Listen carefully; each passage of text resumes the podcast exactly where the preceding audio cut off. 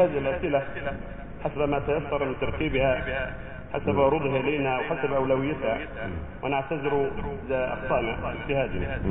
آه، فضيلة الشيخ أنا أعمل في عمل أكثره من النصارى والعمل الذي أعمل فيه يوجد فيه حوالي 300 رجل نصراني وأنا على اتصال معهم وأريد أن أدعوهم إلى الإسلام ولكن لا أعرف لغتهم. أرجو من سماحتكم إعطائي كتب باللغة الإنجليزية لتوزعها على عليهم.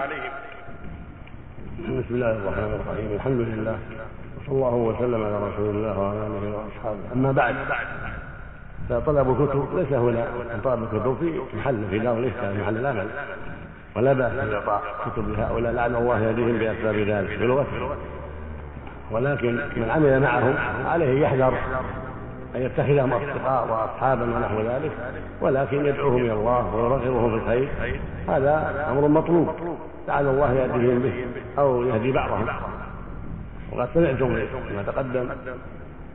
قول النبي صلى الله عليه وسلم لعلي رضي الله عنه لا يهدي الله بك رجلا واحدا خير لك من حول النعم.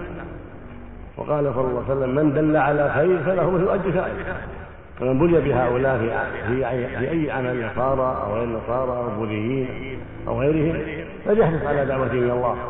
وأن يكون في إسلامه مثال الخير يكون مسلما يمثل الخير في إسلامه من محافظه على الصلوات من صدقه في الحديث ومن أدائه الأمانة من نصحه للمسلمين وبعدها الغش والخيانة. إلى غير هذا من أخلاق المسلمين الطيبة. حتى يكون قدوة صالحة إذا رآه أعداء الله. ورأى أخلاقه العظيمة وصفاته الحميدة. كان هذا من أسباب دعوتهم إلى الله بالفعل نعم. وهذه مبادئ أخرى مجاهدين وهذا وفق الله ويسألونكم الدعوات. وفق الله شاء الله. تقبل من الجميع